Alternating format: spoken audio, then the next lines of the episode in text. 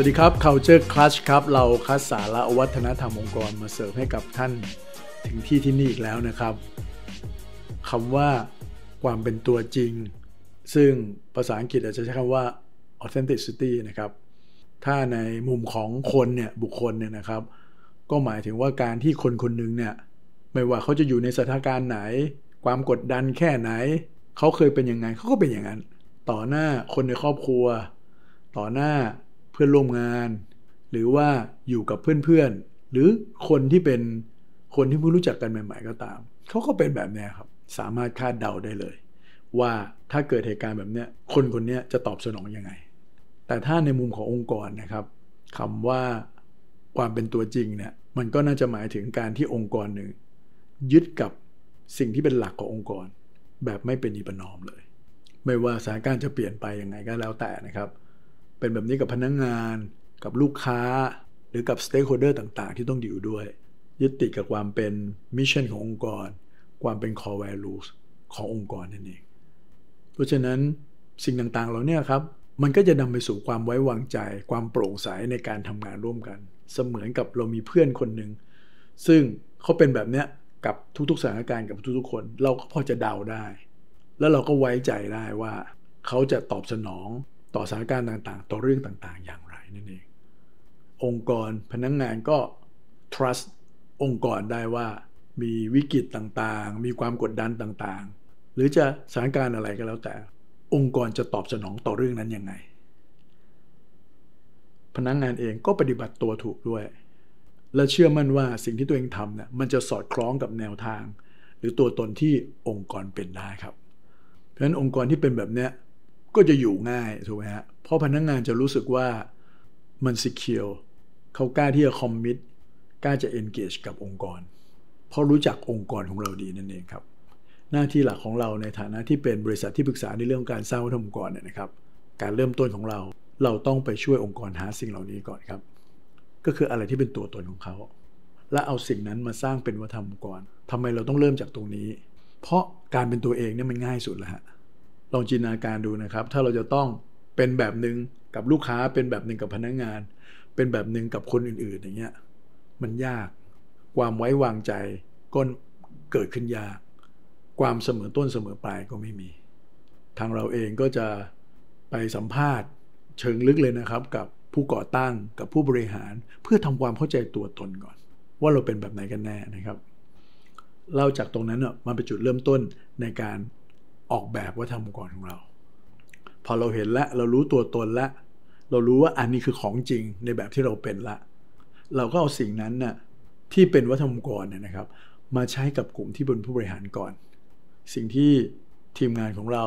จะไม่เห็นด้วยเลยก็คือว่าการที่เราประกาศใช้วัฒนธรรมองค์กรแล้วผู้บริหารกับพนักงงานเนี่ยก็รับรู้พร้อม ๆ กันนะครับ เพราะถ้าทำแบบนี้เนี่ยคนในองค์กรทั้งหมดจะคาดหวังจากผู้นำตัวเองสูงมากว่า เขาจะเห็นความเป็นแบบอย่าง เขาจะเห็นพฤติกรรมต่าง ๆ เหล่านั้นจากผู้บริหารเช่นเดียวกัน สิ่งที่เราทำก็คือว่าเราจะเอาความเป็นตัวตน ความเป็นวัฒนธรรมขององค์กร ที่เราได้ตกลงร่วมกันแล้วว่าเราจะไปด้วยวิธีการแนวทางแบบนี้เนี่ยนะครับ มาใช้กับกลุ่มผู้บริหารก่อนครับ เราใช้เวลา 3-4 เดือนเลยนะครับ กับกลุ่มผู้บริหาร เพื่อให้เขาได้เอาตัวตน เอาแบบที่เป็นแบบเนี้ย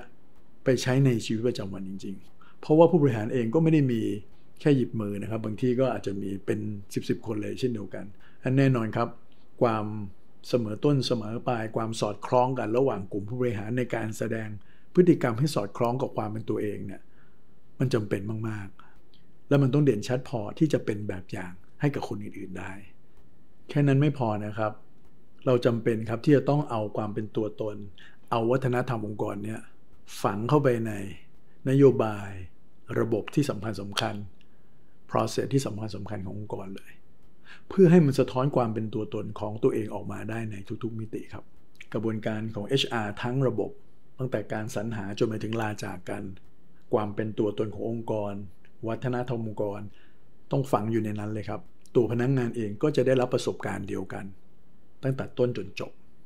ไม่ใช่แค่ในส่วนของ HR process อย่างเดียว process หลักๆ ขององค์กรก็เช่นเดียวกัน นโยบายหลักๆ ขององค์กรก็เช่นเดียวกันครับ ต้องสะท้อนความเป็นตัวตนของเราออกมาด้วย หรือเอื้อประโยชน์ให้ความเป็นตัวตนของเราเนี่ยสามารถแสดงออกได้อย่างเต็มที่ด้วย ยกตัวอย่างเช่นนะครับ การออกแบบ KPI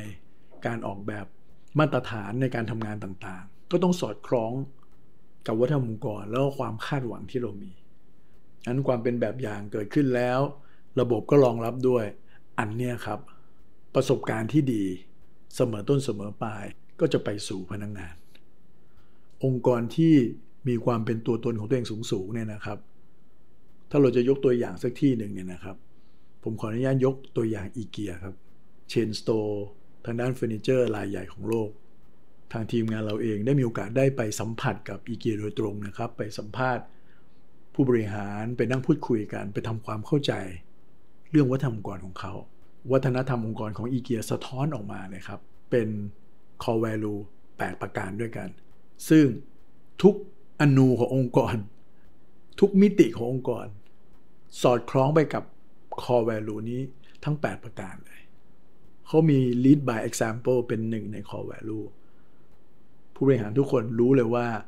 เขาถูกคาดหวังที่จะเป็นแบบอย่าง แล้วก็ต้องทำตัวให้เป็นแบบอย่าง ที่นี่นะครับ top executive ทุกคนเลยไม่มีห้องนะฮะ นั่งทำงานเป็น open floor plan ไปกับพนักงงานทุกคนเลย มองไม่ออกว่าตรงไหนคนไหนเป็น CEO คนไหนเป็น C level คนไหนเป็นพนักงงานนะว่านั่งผสมกันไปหมดเลยฮะกระบวนการประเมินผลงาน เขาใช้ performance 50%แล้วก็วัฒนธรรมองค์กร 50%เลยนะฮะ การสรรหาคนเข้ามาในองค์กร ที่นี่ไม่ดูวุฒิการศึกษาเลย ดูว่าเข้ากับวัฒนธรรมองค์กรได้หรือเปล่า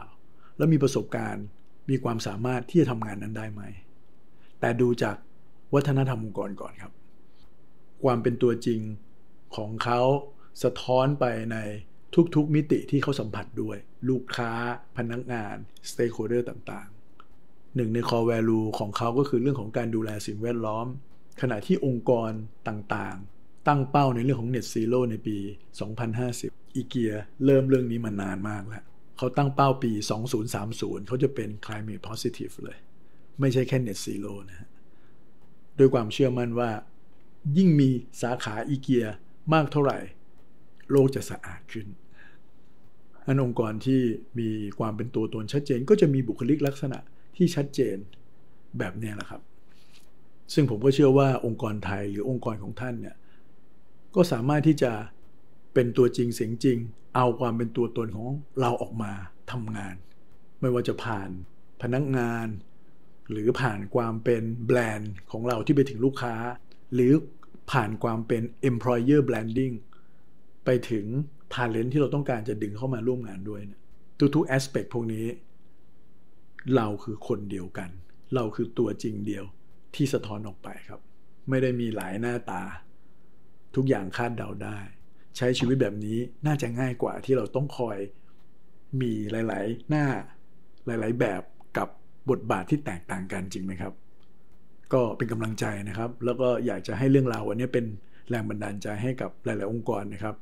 ลองเริ่มที่จะเอาความเป็นตัวตนของตัวเองออกมา สร้างวัฒนธรรมองค์กร แล้วก็อยู่ตรงนั้นโดยที่ไม่ประนีประนอม ลองดูนะครับ แล้วพบกันใหม่ใน EP หน้าครับ สวัสดีครับ